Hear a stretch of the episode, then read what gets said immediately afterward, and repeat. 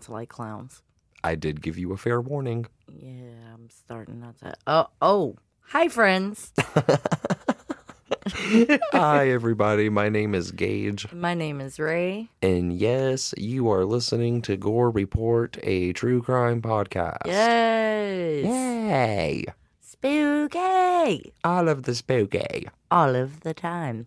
If you're new here with me and Ray, then we welcome you. Welcome, welcome. Welcome. We appreciate you tuning in with us. Hopefully, you enjoy the show and you'll stick around with us for a while. It's pretty weird in here. And we hope that you guys are having a good day and a good week And a, a good, good life. Life. No matter where you are, we're going to continuously wish you that pleasant existence. Nice. See, just I did one adjective that time. Yeah. Just one. I didn't I didn't feel the need to go do all of that. I was very calm. Who are you? What did you do with Gage? So and where were you October 13th? I'm just going to be a little straightforward. This is part 2 of John Wayne Gacy. This is the conclusion of this case. Um, I know you guys have been waiting a week to finish this awful story, so here we are. There's just a lot of information to get through, so buckle in. I would say sit back and relax and grab your snacks. But this is part two of the installment. Today, we, there will be no resting. Oh yeah, definitely not. This this episode is going to be worse than part 1 for sure. Oh my God. I don't know if I'm ready for this. Yay, we're going to hell again.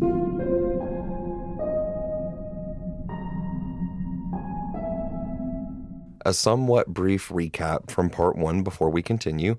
We discussed John Gacy's early life and his upbringing. We discussed his life leading into the 1970s when John would eventually start his own construction business called PDM Contractors. And this is also the period of time where John started killing. In 1972, John committed his first murder. He lured 16 year old Timothy McCoy back to his house after finding him at a bus stop. John would brutally stab Timothy to death the next morning, and then he placed Timothy's body in the crawl space of his house. In 1974, John would kill again, and this victim is still unfortunately unidentified. All we know is that this body was buried next to John's barbecue pit in his backyard. Where we left off in part one, it was 1975, and Carol and her children had left to go stay with John's mother after she got injured from a fall, and this left John alone at home.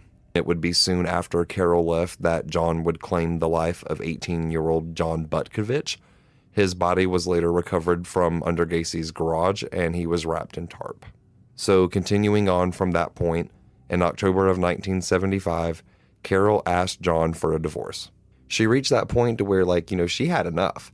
And remember what I talked about in part one? Like, I could not imagine living with John Wayne motherfucking Gacy.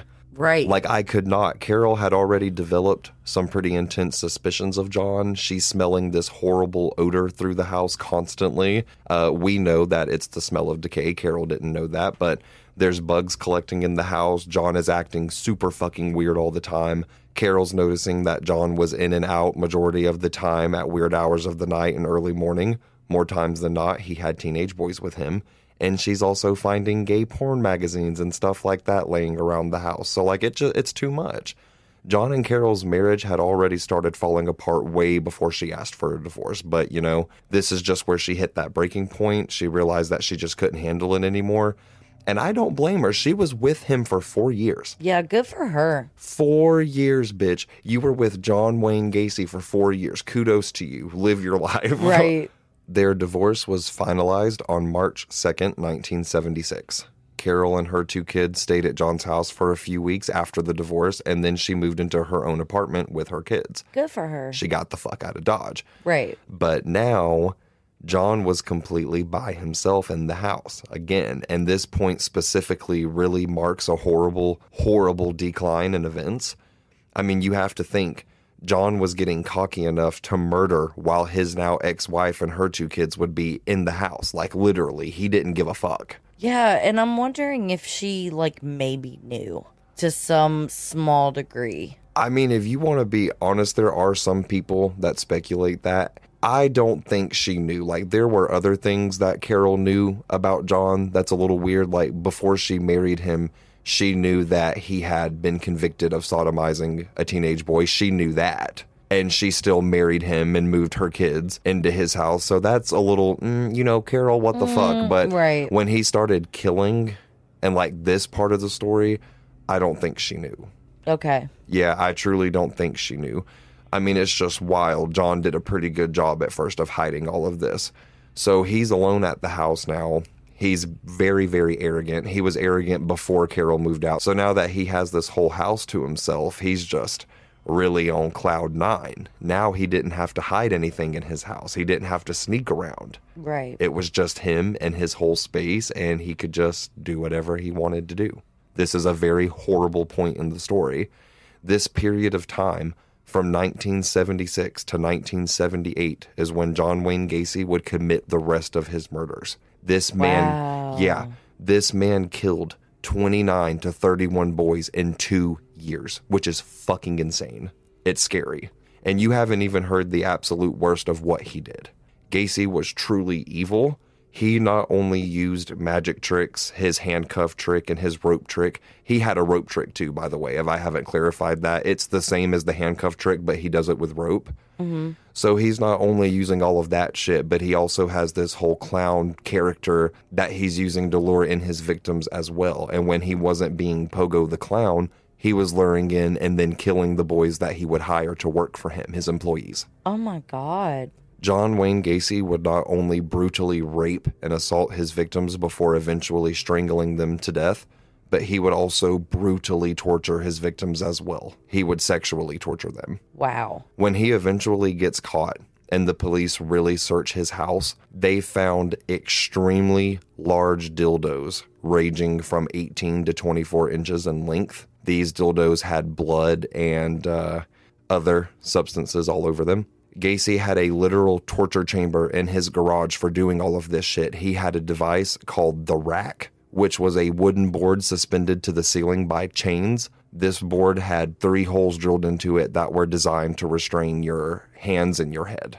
Oh, so like a pillory. Pretty much. Most of the bodies that were recovered from under Gacy's house still had pairs of underwear or clumps of cloth stuffed down their throats. Gacy would take the underwear off of his victims and he would stuff them inside of their throats, like not just their mouth, but literally down into their throat. He would also strip some of his victims of their clothes after he murdered them, and then he would go and donate those clothes to different Salvation Army uh, donation centers. Oh my god. He was a fucking monster. Like, I cannot stress enough. That's like what Dorothea Puente was doing. Right. Every She- time she killed somebody, she would take their clothes and donate it. Yeah, so there were people in this time unknowingly wearing the clothes of missing dead teenage boys, clothes they were killed in. Jesus. So, you know, I can't stress enough the trigger warnings for this. Um, just prepare yourselves.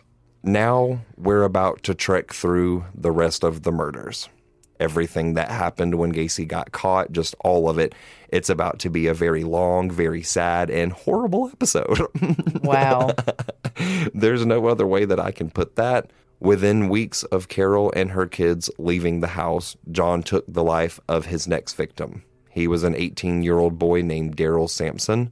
And I want to remind everyone, too, going forward with this, um, what I said in part one, that there are some victims of Gacy that just unfortunately don't have a whole lot of information regarding their abduction or who they were as people. Yeah. So some of these may be brief descriptions just simply because the information isn't there. Right. So I took what I could find.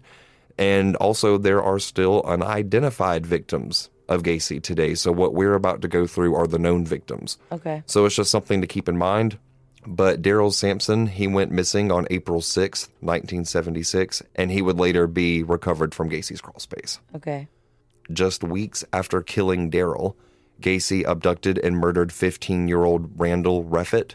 He went missing on May 14th, 1976, and his body was later recovered from Gacy's crawl space. Okay. When Randall's body was identified in 1979, it was found that his cause of death was asphyxiation. He had been strangled to death. Jeez. Literally on the same day that he killed Randall, John went out cruising for another victim. This was something that he did. He would basically get in his car, drive around looking for boys to kill, and he called this cruising. Ugh. So he was cruising for another victim and he abducted and murdered a 14 year old boy named Samuel Stapleton.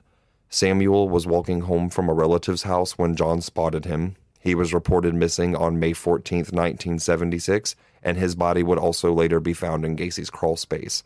He was identified by his family when they found a bracelet still on his wrist. It was Samuel's bracelet.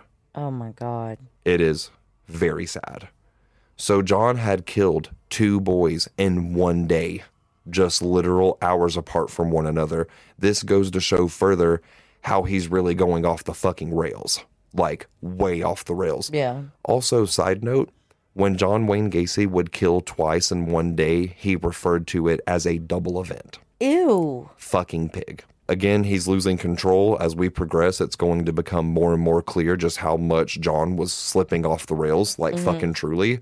Weeks after murdering Samuel Stapleton, Gacy abducted and murdered 17 year old Michael Bonnin. He went missing on June 3, 1976. He was waiting for a train to go and visit some relatives, and he never made it onto the train. God. Michael's body would later be discovered in Gacy's crawl space.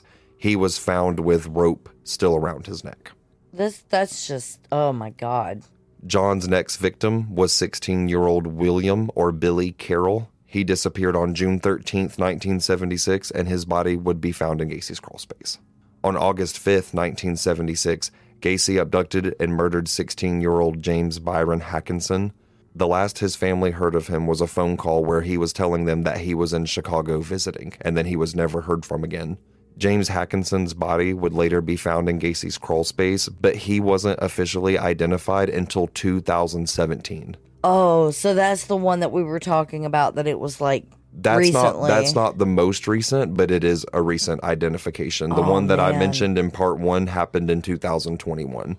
Uh, this was in 2017, Okay. and it's fucking sad. His family went 41 years without knowing what happened to him. Oh God. And James isn't the only victim that was identified way later. Like I said, there was a few. Also, going forward, I also said in part one when we started getting into the murders, I want you to pay attention to the dates as I'm yeah, telling them. I, I was because I was like trying to figure out. That's why I've been so quiet. Because I've been trying to figure it out in my head, like what the correlation is. Yeah, I'm telling you, it's insane. For like the fifth time, it goes to show how fucking out of control he was. Sometimes he was killing twice in one day, others days apart. I mean, it's just fucking wild. God. So the very next day after murdering James Haakenson on August 6, 1976, Gacy abducted and murdered 17 year old Rick Johnston. Rick was last seen going to a concert of some sort, and then he vanished. And his body would also be found in Gacy's crawl space. God. Two months after that, on October 25th, 1976, John would go on to abduct and kill two boys at once. These boys were 16 year old Kenneth Ray Parker and 14 year old Michael Marino. The boys were friends and they were last seen hanging out together in a park. The parents of these boys immediately reported them as missing when neither of them returned home that day. Gacy had brutally raped and strangled both of them to death, and then he buried them side by side in his crawl space. Oh my God. The very next day after that, on October 26, 1976, 19 year old William George Bundy went missing after he told his parents that he was going to a party with some friends of his, and he was never seen again. William Bundy is another victim that wasn't identified until way later. It was 2010 or 2011 that he was finally identified. Oh my God. His family had submitted DNA and there was a match. I think it was his siblings that submitted DNA. Mm-hmm. William's family went 34 years without knowing what happened to him. On December 12th, 1976, John murdered one of his employees, 17 year old Gregory Godzik. Gregory had only been working for PDM for only three weeks before he was murdered. Wow. He was reported missing by his parents when he never came home after dropping his girlfriend off at her house after they had a date. Gregory never made it home after that, and he was never seen alive again. That's so freaking like just chilling because the next day you're just gone. Gone. I read that Gregory's parents placed his Christmas presents in a closet in their home where they remained while they looked for him. Like they were holding on to his Christmas presents, I'm hoping. cry. Yeah, they were hoping that they could give them back to him when he came home, but he never came home. That is so sad. Gregory's 1966 Pontiac would be found by police just a few days later, and his wallet would later be found in Gacy's house. Gregory was identified in 1979 by dental records. It was confirmed that he was one of the bodies found in the crawl space. So many bodies in this crawl space. I'm telling you, it's fucking horrific. On January 20th, 1977, 19 year old John Szyc went missing. He was last seen alone driving his 1971 Plymouth Satellite and then he vanished. I believe it was the very next day that police found John's car at a gas station. It was being driven by Gacy's roommate, 16 year old Michael Rossi. So police obviously approach Michael and they're like, hey, this car matches the description of a car belonging to a now missing boy. So, like, where'd you get it? Right. And Michael tells police that he's John Gacy's roommate and that he had been given the car by Gacy. So police go and ask John about it, and he tells police that John Szyc had sold him the car because he needed money to run away. So he tells the police that he bought the car from John, and then John took the cash and left. And the police believed him. Again, nothing was followed up. And keep in mind, as I've said a few times through this case, more than a few times, Gacy was a staple in the community. He had power. He was known and loved by everyone. He was this really successful businessman. He was involved with local politics. He was constantly doing stuff within his community. He was still doing his clown performances for parties and for children. In 1978, like a little later on, mm-hmm. John Wayne Gacy even met and took photos with former First Lady Rosalynn Carter. I guess I just forget the fact that he does have status and he does have quote unquote power. Um, but it's just. I mean, it doesn't. It's absurd. I can't get past the fact Gacy is being tied to these things and it's just explained away. Like, yeah, he was a charming motherfucker. And, what bec- the fuck? and because of the way he portrayed himself in the community, no one questioned him. Even going into the investigation, when police are suspicious of him and they're going around talking to people, hardly anyone had anything bad to say about John. that is so wild. there were several people that were like, holy shit, John Gacy, he wouldn't hurt a fly. That's wild. No one knew. So, you know, he had status. That plays a part in it. And what I mentioned earlier about him meeting fucking Rosalynn Carter, like, what the fuck?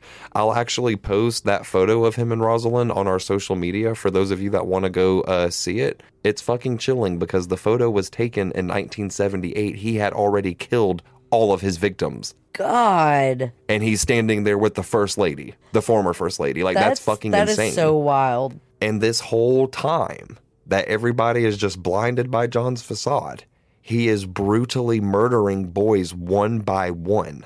Like, and 100% the police did nothing. I'm going to say that many times in this episode that they did nothing. All of these instances that you're hearing me talk about, like where I'm saying that the victims were later found in the crawl space, that happened way later. So as we're going through these victims and these murders, remember that they're just missing at this point. All of these boys are just missing. No one knows that every single one of them is dead and buried beneath Gacy's house.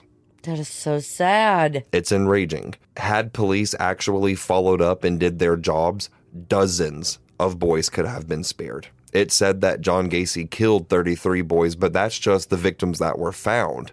And some of them today, as I've said, are still unidentified. Ultimately, we don't know how many people Gacy killed. There are experts that believe that he could have killed way more. Right. I mean, if he's killing two in one day, I mean, I would hate to look at that man's fucking schedule. I'm, t- I'm right, right. How in the fuck does he fit this into his daily life with being a politician and being a clown and being, you know, how the fuck did he do it? It's scary. It's like that Eddie Izzard joke where he's like, death, death, death, breakfast. Death, Right. Death, death, dinner. I'm telling you, that's lit- that's literally what this man's schedule is.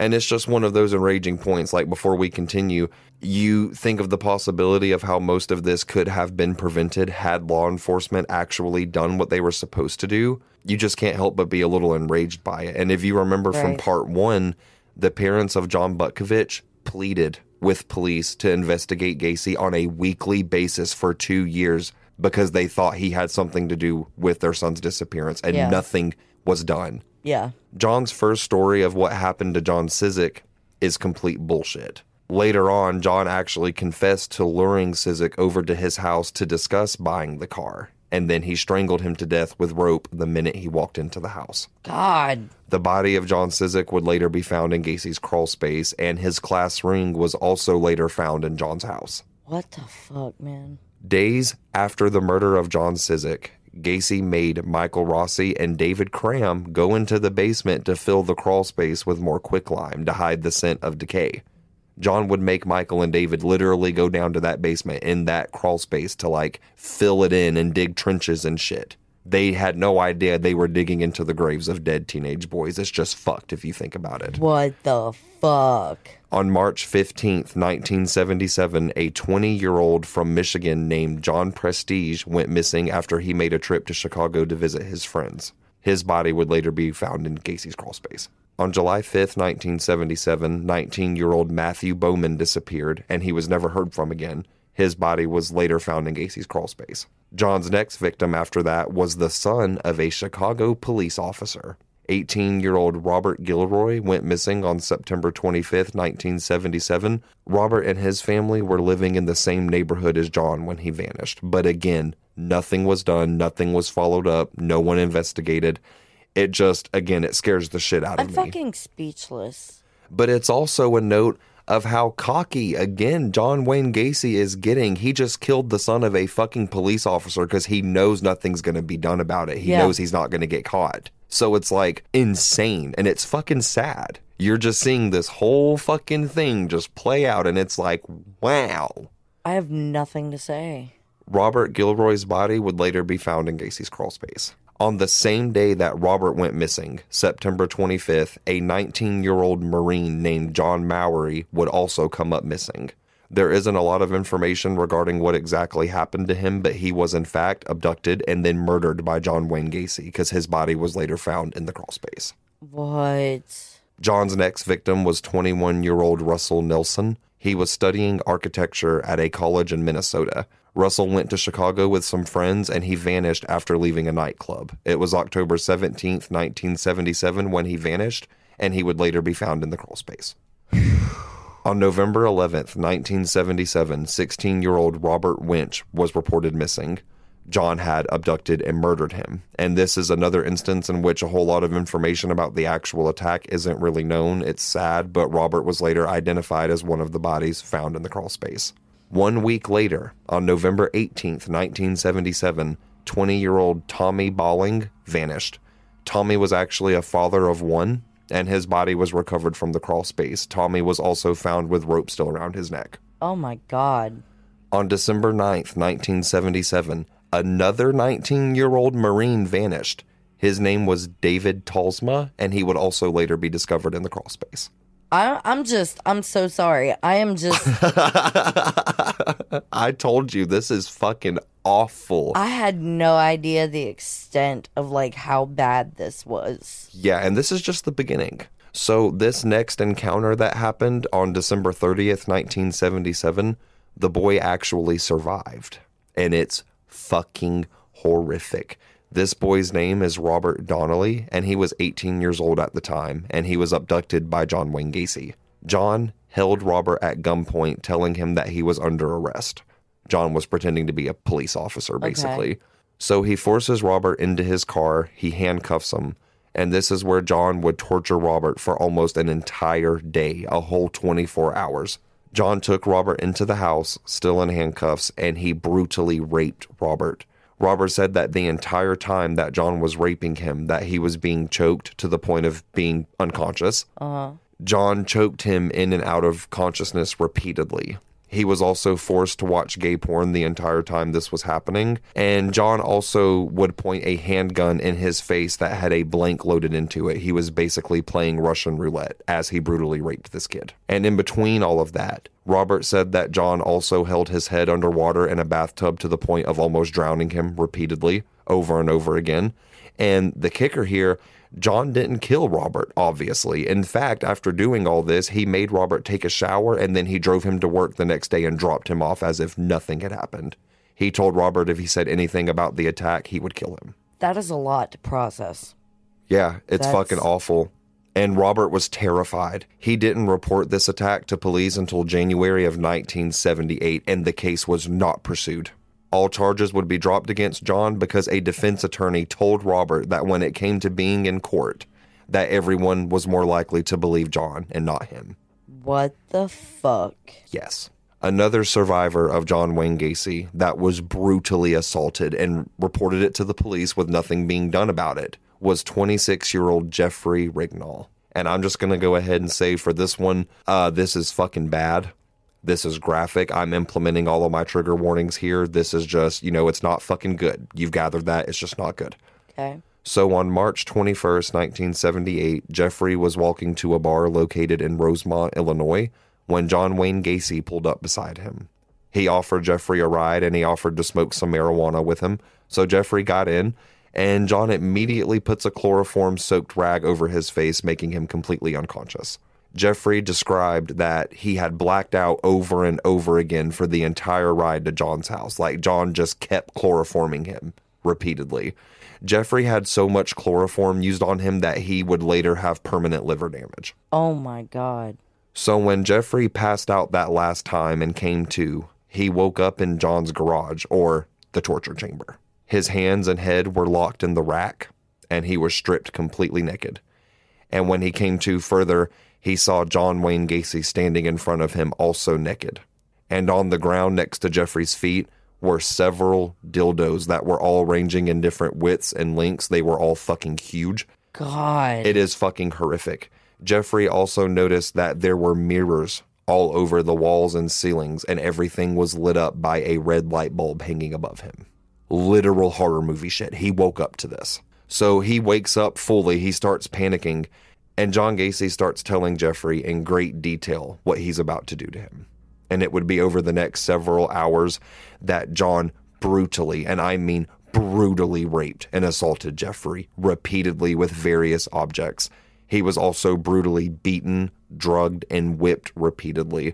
Um, I also read another source that said that pliers and candle wax were used anally. Oh my god. Uh, so yeah, again, fucking rough. If you guys could like see my face right now.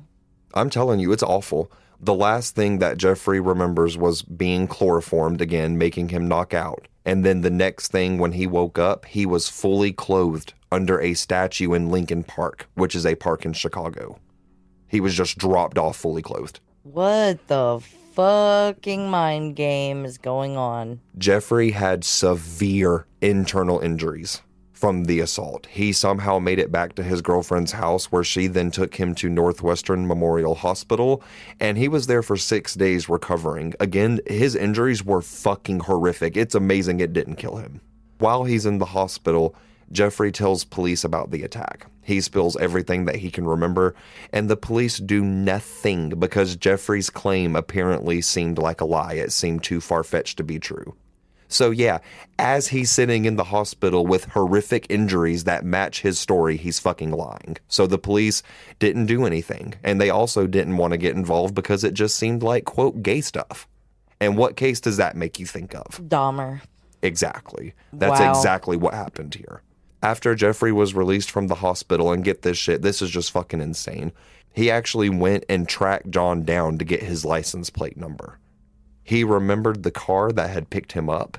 So, this brave ass human, he found John's car, he spotted it in public, and then he wrote the plate number down. And then he followed this car to the house, making sure that it was the same house that he was taken to. Mm-hmm. So, after he confirmed that that was in fact what had happened and where it had happened, he took this information to the police. He gave police John Gacy's license plate number and his address, and still nothing was done about it. Nothing. Get the fuck out of here. And I couldn't imagine, I couldn't imagine how Jeffrey felt. He is fucking traumatized, clearly. I like our imagination can only conjure what Yeah. he went through.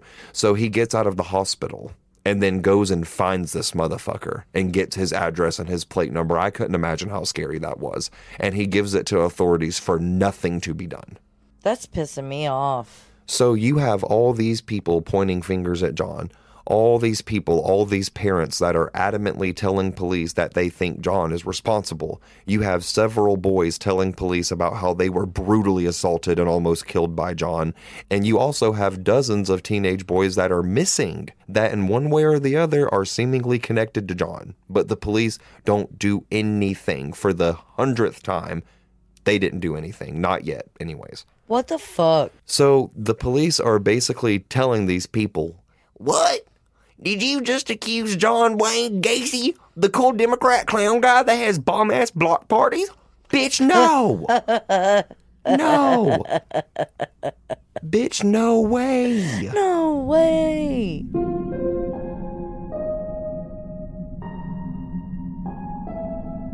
So John has already at this point murdered so many boys. He's becoming increasingly unhinged and cocky. He's so out of control that he's now brutally assaulting boys and dropping them off at work the next day or leaving them underneath statues in public parks.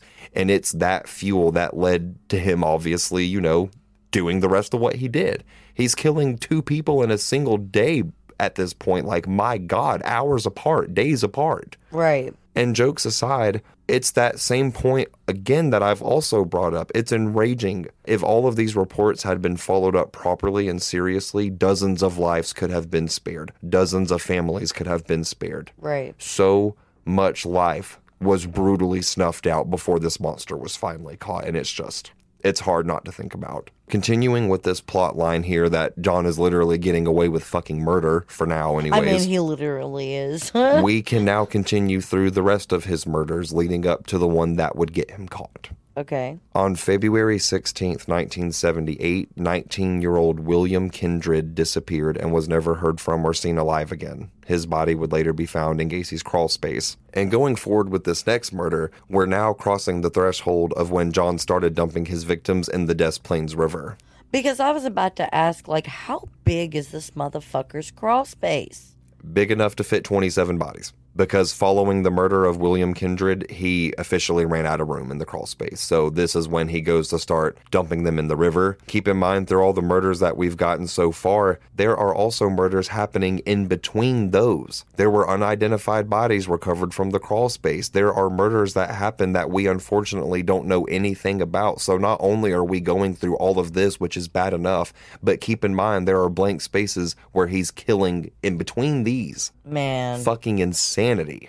It is absolutely insanity. So now that he's gotten to the point to where he's killed so many, he now needs to find a new place to dispose of victims, and he chose the Des Plaines River. So these next few are the last of his murders. Okay. The first of John's victims to be thrown into the Des Plaines River was 20 year old Tim O'Rourke. He disappeared in June of 1978, and his body was the first to later be recovered from the river. Okay. On November 4th, 1978, 19 year old Frank Wayne Dale Langdon disappeared. He was later recovered from the Des Plaines River, and when he was found, he had a pair of underwear stuffed down his throat. He didn't like the fluid leaking out of the mouth and the nose, so he shoved cloth or their own underwear into their throat to stop So it. he literally did that with everyone except for the ones he dropped off, right? Well, not everyone, not every single victim was found with underwear in their throats, but more than a handful were. Gotcha. On Thanksgiving Day in 1978, 20 year old James Mazzara went missing. He didn't even get to have dinner with his family that day, like Thanksgiving Day. His body would later be recovered from the Des Plaines River. Now, this next murder is the one that got John caught officially. Okay. This would be the last of his victims. This murder marks the turning point in this case. This is where police finally fucking get involved the way that they needed to be. This is when the crazy shit with John's investigation starts to happen. This is the beginning of him finally getting arrested, his trial, like all of that. So buckle in, everybody. So the police are going to end up being like us earlier. We were like, what the fuck were we doing? Like, yeah. Like, what the fuck? We were rooting for you, man. We were fucking rooting for you, man. So, the last victim of John Wayne Gacy was a 15 year old boy named Robert Piest.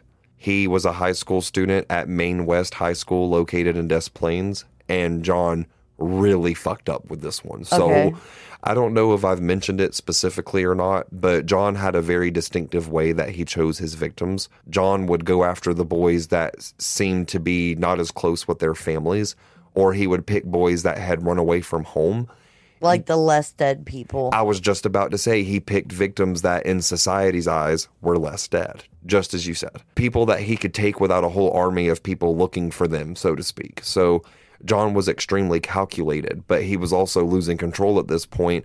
He just quit giving a fuck about how blatant his attacks were. He had this invincibility complex going on, and ultimately it was his downfall because Robert Piest had a very, very strong relationship with his family. He was extremely close with all of his relatives and he had a lot of friends. So it was like a major fuck up on John's part to choose Robert. And you'll see mm. what I mean as we continue. The day is December 11th, 1978. 15 year old Robert Piest was working his usual shift at the Nisson pharmacy. John Gacy was actually at the pharmacy that day talking to the owner about a possible remodeling job. And while John was there, he set his eyes on Robert. okay. So after talking to the owner, John approaches Robert and he offers him a job at PDM. He's telling Robert, "Hey, if you come work for me, I'll pay you double what you're making now. Like you seem like a strong young man, like I could use you." So Robert is hesitant at first, but eventually he agrees to go talk to John about the job. Okay. So another thing to note here, and it's fucking heartbreaking, but that day, December 11th, was Robert's mother's birthday. Robert actually had plans when he got off of work that day to go eat dinner with his mom and the rest of his family, but he never made it.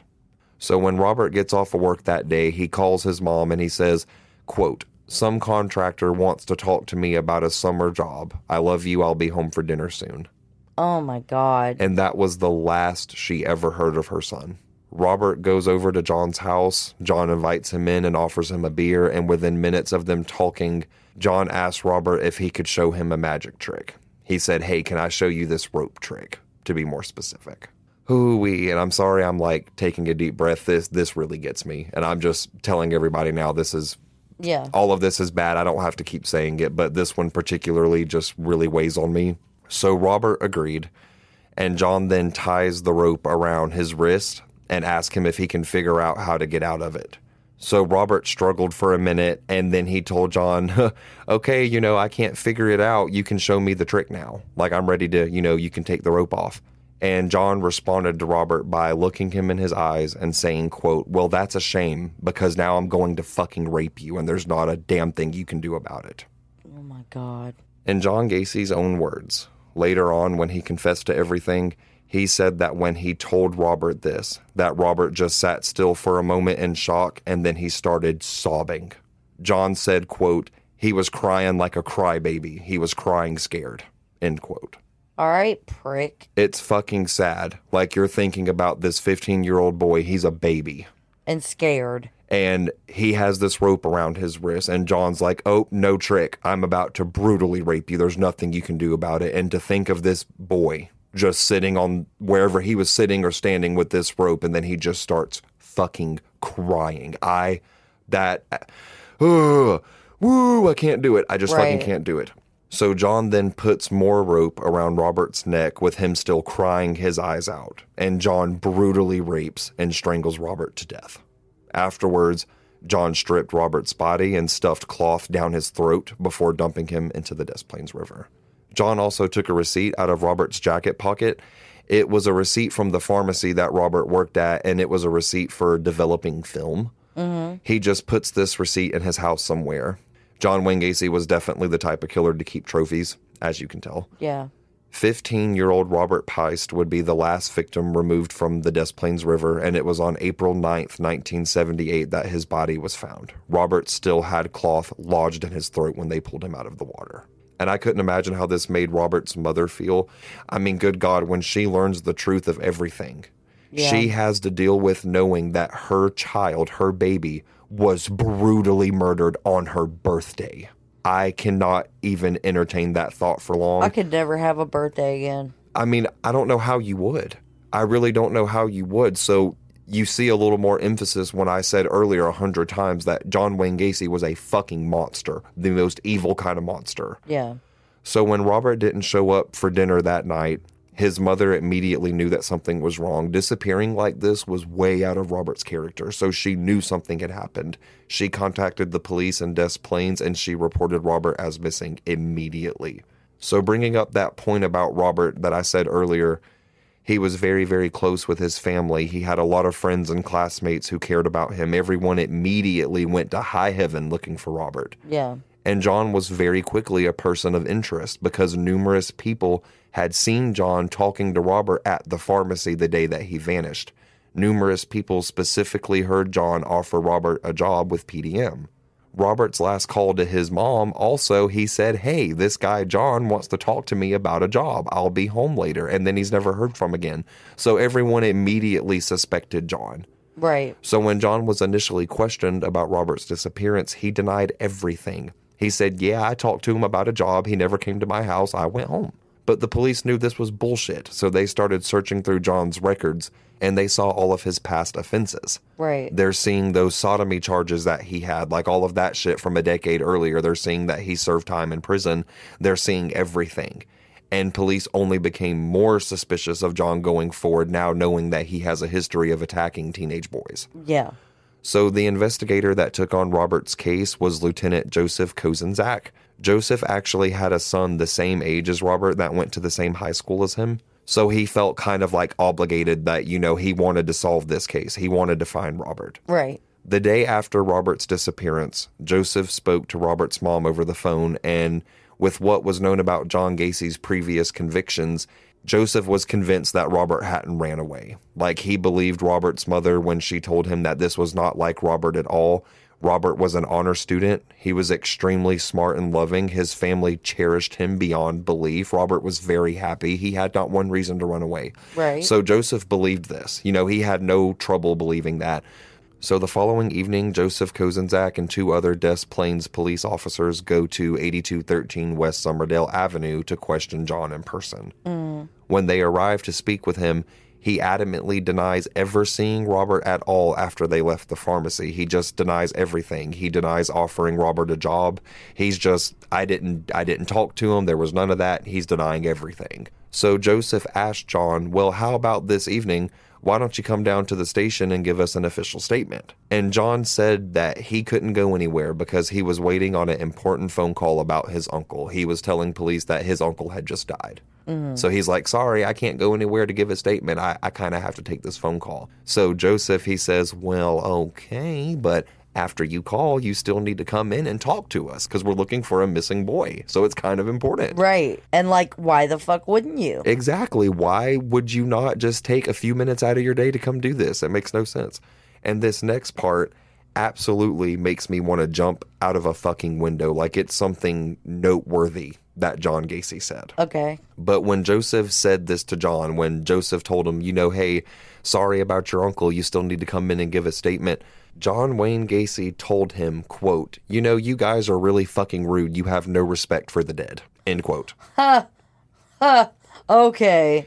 John Wayne motherfucking Gacy told Joseph Kozenczak that he had no respect for the dead as they're standing in his house above the bodies of 30 dead teenage boys. Like, what in the fuck? Like, I cannot get over that. What do you mean, no respect for What the dead, John? What the fuck do you mean by that? Why you acting weird? And I want to add here that during this questioning, the first time that police are in his house, um, they're looking for Robert. The dead body of Robert Piest was in the attic right above them. John hadn't dumped him in the river yet. Oh man. So that absolutely makes me want to die. I can't imagine how these investigators felt when they figured that out that the first time they went to question John that you know Robert was right above them the whole time. I just can't deal with that. Like and then on top of that he's going to say some shit like you have no respect for the dead. Just sit and make fun of this curly headed fuck. I can't stand him. Truly, I hate John Wayne Gacy. I really do. So Joseph and the two officers return to the station to wait for John to come in and give his statement. John eventually agrees. He's like, okay, I'll come in later. But he never showed up that evening. John actually showed up to the police station at 3 a.m. the next morning. It was like 2 or 3 a.m., the middle of the fucking night. And he was covered in mud, saying that he had been involved in a car accident. So he tells the police that he would just come back the next morning since it was so late. Don't be suspicious. Don't be suspicious. don't be suspicious and don't be suspicious. He's not doing a good job. He's not. And you know, if it isn't obvious, John hadn't had a car accident that night. The reason he didn't show up until 3 a.m. was because he was busy dumping Robert's body into the river. God. Later on, a tow truck driver named Bob Kirkpatrick told police that on that day, December 12th, that he had gotten a call from Gacy to come tow his car. At around 2 a.m., Bob went and towed Gacy's car out of a ditch near a bridge on the Des Plaines River, which proves that Gacy was out there that night. He had gotten his car stuck in the snow after throwing Robert's body over the bridge. You dumbass. It's fucking insane, but that's why he didn't show up until like 3 a.m. He was covered in mud saying that he had a car accident. That's not the truth. This is what he was doing. And it was confirmed by that tow truck driver. Right. So after John left the police station that night, Joseph was now incredibly suspicious of John. So he filed for a search warrant uh, for John's home, and it was on December 13th, 1978, just two days after the disappearance of Robert Piest, that the search warrant was granted. When police searched John's house the first initial time, they found some pretty odd and disturbing things, to say the very least. Oh, Lord. Police took a pair of underwear and some clothing that seemed to belong to a teenage boy. They were found in one of John's closets. They also found rolls of nylon rope, an address book, switchblade knives, a piece of seemingly blood-stained carpet, a 39 inch wooden board with holes drilled into it, which, yep, that's the rack. Police also found several books about homosexuality and pedophilia. Whoa.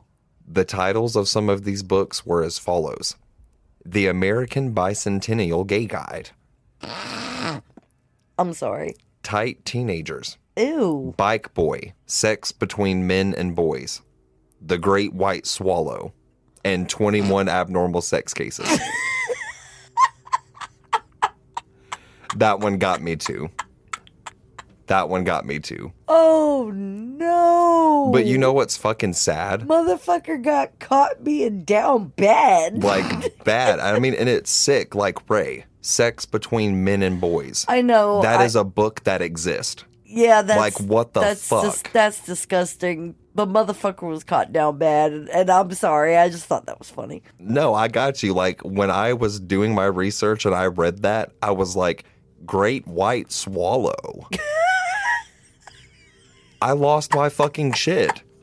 Like it's awful. Like it's so awful that if I don't laugh about it, I'm gonna fucking cry. Like that's just the only way I know how to Wait, handle it. Wait, so the the great white swallow—that's what I'm laughing about is the name. But is is that another pedophilia book? I don't know the context of that book. I can only assume I don't know. But sex between men and boys and tight teenagers are definitely Yeah, pedophilia. Yeah, yeah. That's see those I weren't laughing about. The great white swallow dying. so, with these books, they also found several pornographic films and magazines. Police also found hypodermic needles, bottles of Valium, wallets, and driver's licenses that belonged to other missing teenage boys. A class ring with the initials JAS engraved on it was also found, and we know from earlier that this was John Szyc's ring, but the investigators didn't know that yet. And the last thing found by police was the film developing receipt that I mentioned earlier, the one that John had taken from Robert's jacket pocket. Cadaver dogs were also brought in on the first search warrant, and the dogs were given some of Robert's clothing to use as a scent. And the dogs had a hit on one of John's cars.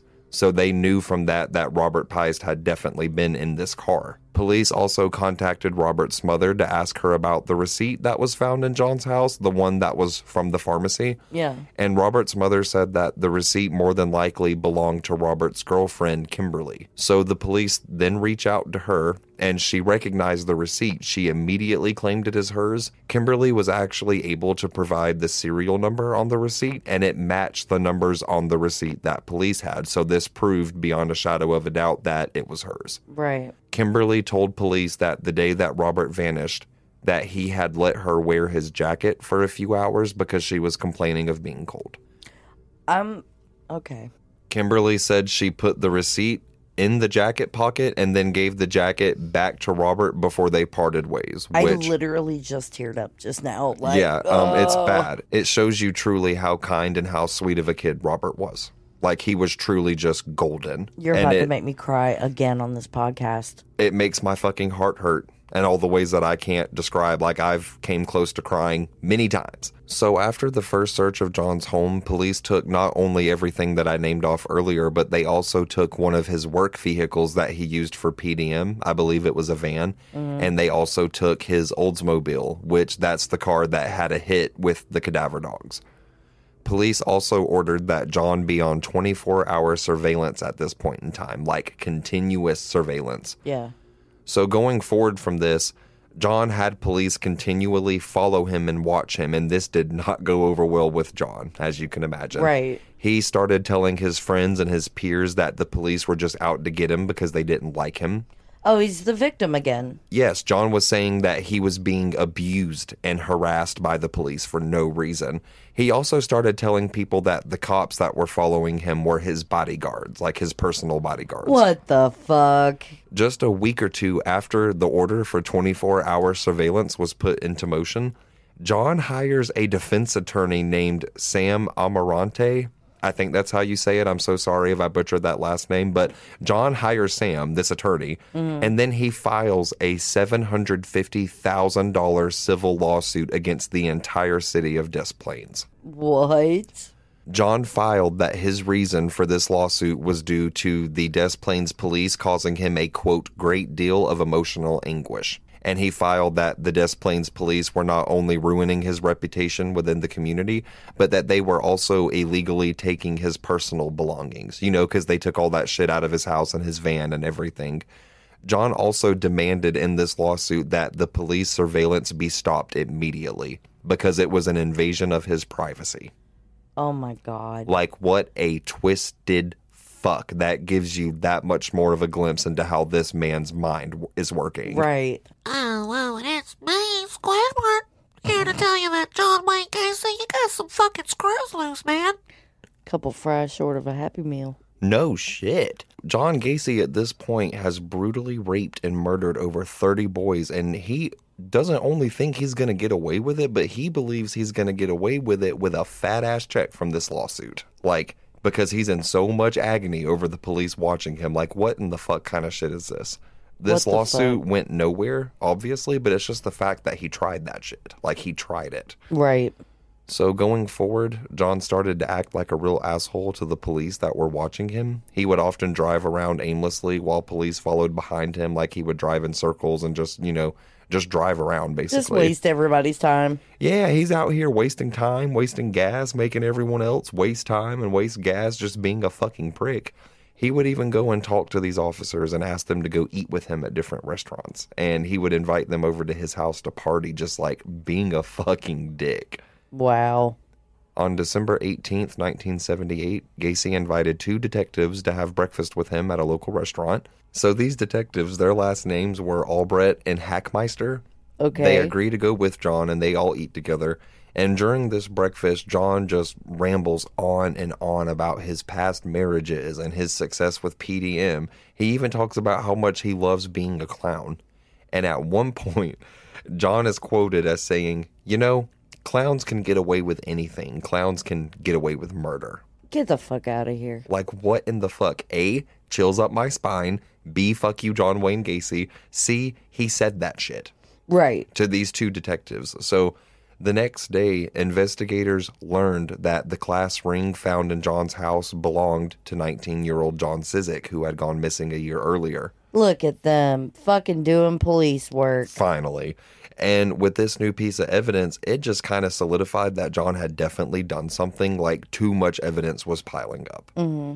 At this point in the story, police are only looking for Robert Piest. At this point, they have no idea that John had killed over 30 boys and men. So when the discovery of John Szyc's ring was found, they took John into custody. Like, even though they didn't have a body yet, they knew that he had done something. So they're suspecting that Robert Pius could possibly be in John's house somewhere, maybe being kept against his will. They had no idea that he was already dead. Oh man. So all of this led police to secure a second search warrant for Gacy's home, And this time they were like, okay, fuck this. Like, we're going to rip the floor up. Like, Right. his house smells like death. We're finding all this shit. He has things that belong to missing children. Like, it's time we do something. We're going to rip the floor up. It's time to dig. Time to dig. And that's what they did. It was December 22nd, 1978, that this search warrant was put into motion. And investigators began to dig into Gacy's crawl space. And we're going to talk about that whole scene here in just a minute. But when John finds out that police are going to search his crawl space, he confesses. He confesses to all of the murders while he's in custody. Wow. John said, quote, Robert Pice is dead. He's not in my crawl space, he's in the river, end quote. And then he went on to say, quote, I've killed 30 people, give or take a few. I've been the judge, the jury, and the executioner for many, many people. Now I want to be my own, end quote. Whoa. And then John began to explain that there were four people inside of him John the politician, John the clown, John the contractor, and then a fourth person named Jack. And as I said in part one, John would say that Jack was the evil personality that was responsible for all of the murders. Right. The following is an excerpt from an interview that Esquire did with Detective Albrecht. He was present for John's confession, and this is him talking about the confession in his own words. Albrecht said, quote, We were in a small interview room for the confession. Seated next to me was Gacy's lawyer, Sam, and standing behind him was the other attorney, Leroy Stevens. Right across from me was Gacy. Getting statements from him, I asked him to explain several things that happened, and he was leaning back in his chair, kind of comfortable. I was there for three or four of these, and he never once showed any remorse. He always blamed the kids. It was their fault. They came to him for money, for drugs, for sex, for whatever it may be. And he specifically said that they put the ropes around their own neck and they got what they deserved. He never had any remorse in any way. But this particular time, I'm trying to get his statement. He's leaning back in his chair. It was very late, two or three o'clock in the morning. He had his eyes closed and he was talking. And we were talking back and forth. And Sam started calling him, trying to get his attention, and he would say, Jack, well, what about this? Or Jack, what about that? To try to get a conversation by addressing Jack. And Gacy wouldn't respond. After probably five times of doing that, finally I said, Hey, John, your attorney's trying to get your attention and Sam was sitting right next to me, and he immediately responded. Sam gave me a look of, Why would you do that? Well, it's because his little plan didn't work. He didn't respond to Jack, but he responded to my John immediately. Right. End quote. So John just goes on to spill everything. He's just rambling on and on about he had brutally beaten, raped, and murdered 30 people. And what's even more truly shocking and just sick as fuck, as Albrecht said, and as I've touched on periodically through this case, John blames his victims for what happened to them. He told investigators, quote, they were bad, bad people. You just don't understand. They were going to blackmail me. That's disgusting. He talks in this way to paint himself as a victim. Every demented, sadistic, and evil thing that he did to these boys, he blames them for it. And that just makes me fucking speechless because it's shocking. During his confession, John Gacy was even able to recall exact dates and times that he had killed all of his victims. He remembered all of the dates and times. Wow. He wasn't as good with remembering their names, but it's fucking insane that he was able to remember every date and time that he had killed someone. That just fucking creeps me out. Yeah. It's like it made such an impact on him to remember those dates. It was pleasure for him. That's like the ultimate thrill. He's Yeah. like, these are happy things for him. Right. And it's just fucking insane. So during this confession, John also drew a diagram of his house for the police. Like he was labeling where investigators would find all of the bodies. He drew a map, basically. And then he told investigators that they would find five of his victims not under the crawl space, but in the Des Plaines River, including Robert Piest. And it just sends chills up my spine. He sees that he's about to be found out. He knows police are about to dig up his house, and he just casually, nonchalantly tells police how he had brutally killed all of these boys. And then he blames the boys for what happened to them. Yeah, that's disgusting. Like, it is too fucking much. So now John Gacy has confessed to all of these murders, and investigators are about to unearth one of the most unimaginably horrific crime scenes that the world had ever seen. Going back to John's house, investigators had gotten the second search warrant. They're now at the house and they're about to go in and dig. A prosecutor named Robert Egan was one of the first on scene, and he was one of the first to go into John Gacy's crawl space. When the floor was lifted up, He described that within minutes he come up upon skeletal human remains. The scent of death was very overwhelming, and he said that after finding the first set of human bones, that another investigator found a rib cage very close by. It was the rib cage of a second body, like right next to the first one. Oh my god. The following clip is a clip of Robert Egan describing this in his own words. I'm going to play that for you now. The first body was excavated, and everyone was kind of standing around waiting for the excavation. There was a lot of water in the crawl space. As a matter of fact, the body had to be taken up literally out of water. The evidence technician had to reach down and feel a rib cage and then pull the rib cage up out of the water. The, the parts were put into a body bag, and as that was taking place, the evidence technician that was doing the excavation was feeling down under the water, and he he yelled out to us, and we everybody kind of turned around to see what he was worried. He said, and he said, "I've I've got another rib cage down here." Oh my god. Yeah, this scene was something straight out of hell. No one was expecting to find all of these bodies. This was a scene that absolutely scarred this community. It scarred the entire world. Neighbors of Gacy would later recant that they'll never forget seeing John Gacy's house all taped off with patrol cars all down the street. Some of these neighbors even remembered several investigators in full hazmat gear running out into the lawn from inside the house to puke. Oh my god. And I couldn't imagine this. Like one by one, bodies started being brought up from John's crawl space. It took weeks to unearth all of the bodies. And this doesn't count the four that were eventually recovered from the river.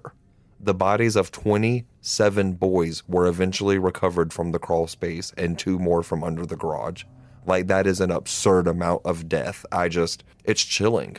I couldn't imagine this. Oh my. And then you've got the one that was under the barbecue pit and shit. hmm Oh my god. On February 6th, 1980, John Wayne Gacy's trial began in Chicago. He was facing 33 counts of first degree murder, and it was one of the most publicized murder trials in American history.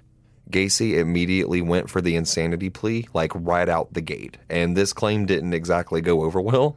And I mean, you can imagine in a court of law with someone being charged with meticulously killing 33 boys, the whole argument of, oh, well, I didn't know what I was doing, that's not going to really hold up. Yeah, that's bullshit. This plea was almost immediately rejected. John's defense attorney, Sam Amirante, I'm still saying that wrong, I'm so sorry, but he said that Gacy indeed had moments of temporary insanity at the time of each individual murder, but then he would regain his sanity before and after to lure and continue murdering victims. Bullshit. One doctor that was brought into this trial to examine John was Dr. Richard Rappaport. He was a psychiatrist.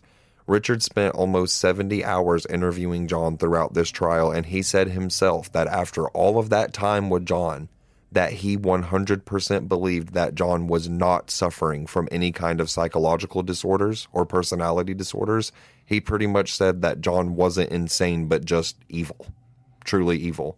Numerous doctors and psychiatrists would be brought in throughout this trial. They all reached the same conclusion that John was not insane and that he knew exactly what he was doing when he brutally killed these 33 boys. Right. The following clip is of a prosecutor named William Kunkel. This is a short snippet of his testimony regarding if he thought John was insane or not. He worked on this case. So I'm going to play that now. He had underlined passages and read in his family Bible, uh, indicating his knowledge of his own guilt uh, as a Catholic. Uh, the blasphemers, the idolaters, the abusers of themselves with mankind shall not inherit the kingdom of God. He had that underlined. He had the Illinois statute book with the paper clips and underlining on the Sexually Dangerous Persons Act.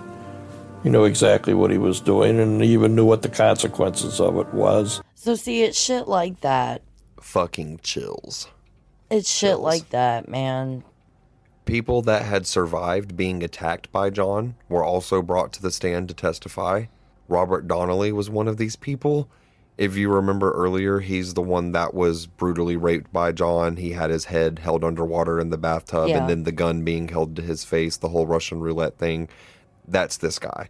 So, when Robert told the courts of what John did to him, it was reported that he screamed repeatedly, This is hell, this is hell, while sobbing uncontrollably. He had a complete breakdown. And this is like two years later.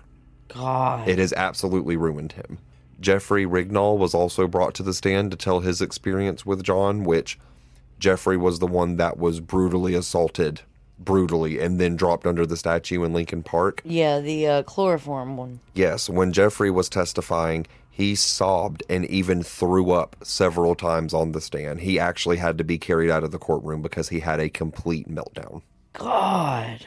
And this is fucking sad. Like these poor people are forever horrifically traumatized by what happened to them. And like I can't imagine. I I cannot imagine the depth of horror that they encountered. Like I truly can't. Like Yeah. years later for them to cry and puke and scream and have a fucking freak out meltdown just by talking about it, I couldn't imagine that. That absolutely just breaks my heart.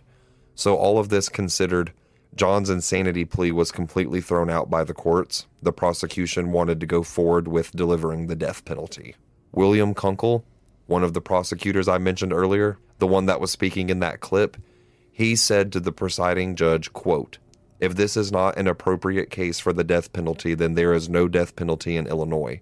This is a case that cries out not only for the voices of 33 dead, but for the voices of 33 families. But yes, the voice of every single citizen in this state as well. And this voice is saying, John Wayne Gacy, this is enough. End quote. That's powerful. The courts also filed a motion to charge John Gacy with all 33 murders simultaneously instead of having separate trials for each victim. Okay. So the courts kind of decided that 33 separate trials would not only cost a shit ton, but they didn't want to put the families through that. Right. So they decided to charge all of it at one time. They pinned all of the murders on him at once. After only two hours of deliberation, the jury found John Wayne Gacy guilty on 33 counts of first degree murder, and on March 13, 1980, he was sentenced to death. Ooh. John Gacy showed not one bit of remorse for his actions throughout his trial. After he was given the death penalty and he was being walked out of the courtroom, he actually laughed, smiled, and winked at several people. John also stated to the courts that the only thing he should be convicted of was, quote, running a cemetery without a license, end quote. Damn. It's fucking sickening the lack of accountability. John Gacy had not one ounce of remorse. Not one. And going forward up until his last words, which are very notable, you're going to see that. He gave not one fuck this entire time. Never, not once. God. So John Gacy would spend the next 14 years on death row and he would get into painting. Like he started painting portraits basically. He would paint self-portraits of him dressed as Pogo the clown. And he would also paint himself outside of clown attire. I mean, he would- self-portraits was mainly what he would paint. He painted a couple of other things, but that's just what he was doing. Yeah. So he started making art, and even today, his art is still out there somewhere. I'll actually post a few pictures of some of his paintings on our social medias uh, if you guys would like to see them for yourself. It's fucking chilling. I've seen some of these paintings, and they're fucking chilling to say the very least. Yeah, I saw one painting that you showed me, and I was just like, mm-hmm, okay, hate it. A lot of his paintings were also sold at auctions after his execution, and some people even bought his paintings just so they could destroy them.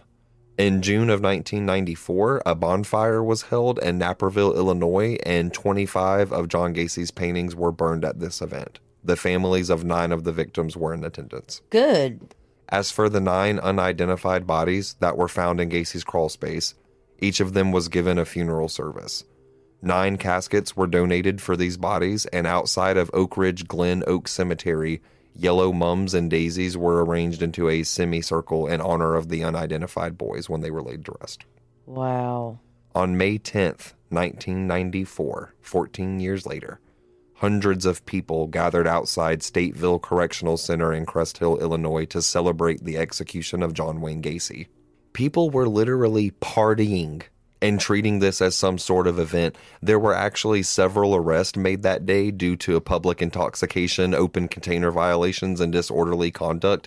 People were literally tailgating. What the fuck? There were also vendors set up outside of the penitentiary to sell Gacy related t shirts and other merchandise. People fucking scare me sometimes. People dude. fucking scare me too. It's barbaric. It is fucking barbaric. Like people were literally partying. Like I get it. We want him to die.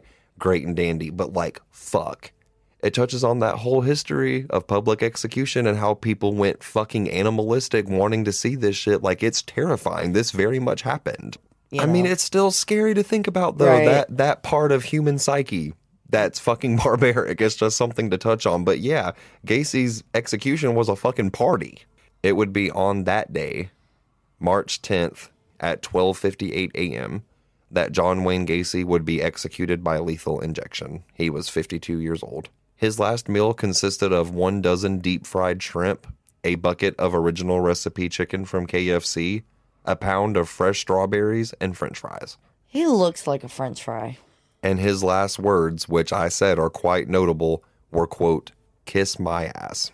One of the nation's most notorious serial killers is dead. John Wayne Gacy was executed by lethal injection early this morning at the state prison in Joliet, Illinois. Gacy had spent more than 14 years on Illinois' death row after being convicted of the brutal murders of 33 young men and boys. Most were found buried beneath his home in suburban Chicago.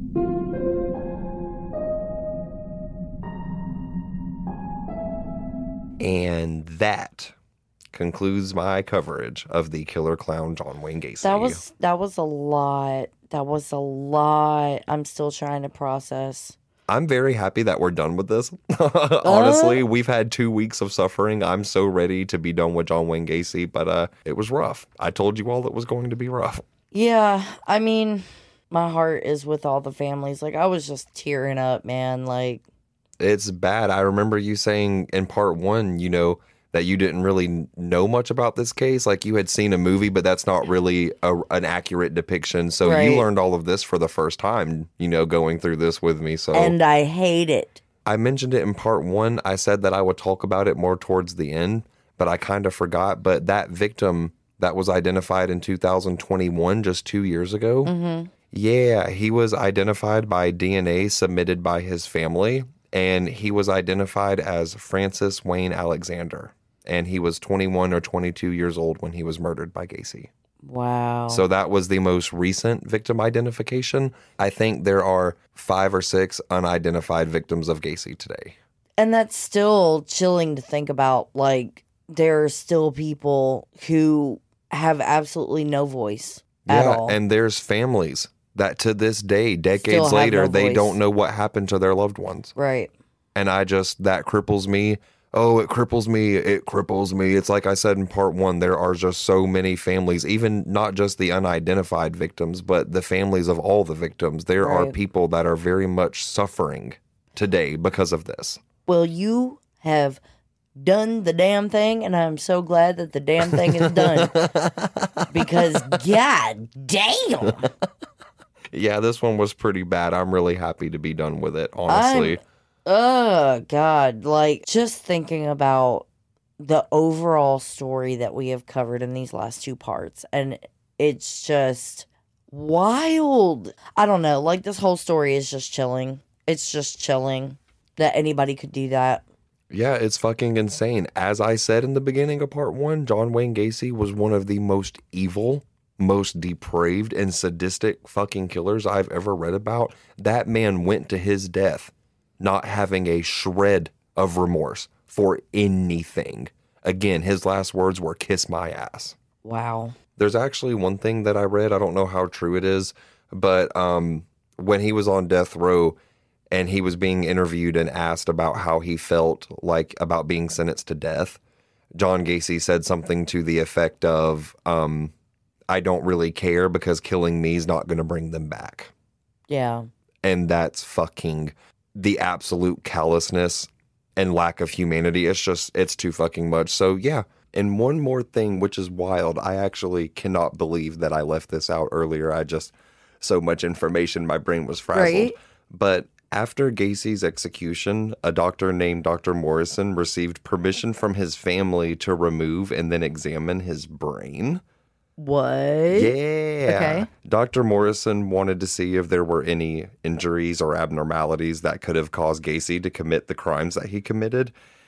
And this is chilling as fuck, but uh, after extensive research by not only Dr. Morrison, but several other doctors and researchers, it was found that the brain of John Wayne Gacy had absolutely no abnormalities, What? no injuries, like no nothing that would indicate that anything was terribly wrong. Whoa. Yeah, I'm happy that we're done. So, you guys, to close out everything, we can now be done with this two week nightmare. I Right. hope you enjoyed my coverage of John Wayne Gacy. I'm glad that we're moving on. If you would like to follow me and Ray and all of our weird, well, I have great news for you. You can definitely do that. Find us on Facebook at Gore Report, a true crime podcast. on Instagram And Gore Report Podcast. and Twitter. At Gore Report. Don't forget, guys, send us an email at gorereportpod at gmail.com. So, yeah, I absolutely hated every fucking second of this. I never want to see another magic trick as long as I live. Oh, yeah, and John, fuck you. I hope the chicken you ate before you died was the worst chicken you ever had. Okay, thanks. Man, I'm so glad we're done with this. Yeah, me too. Okay, guys. Bye. Are you afraid? You should be. You should be.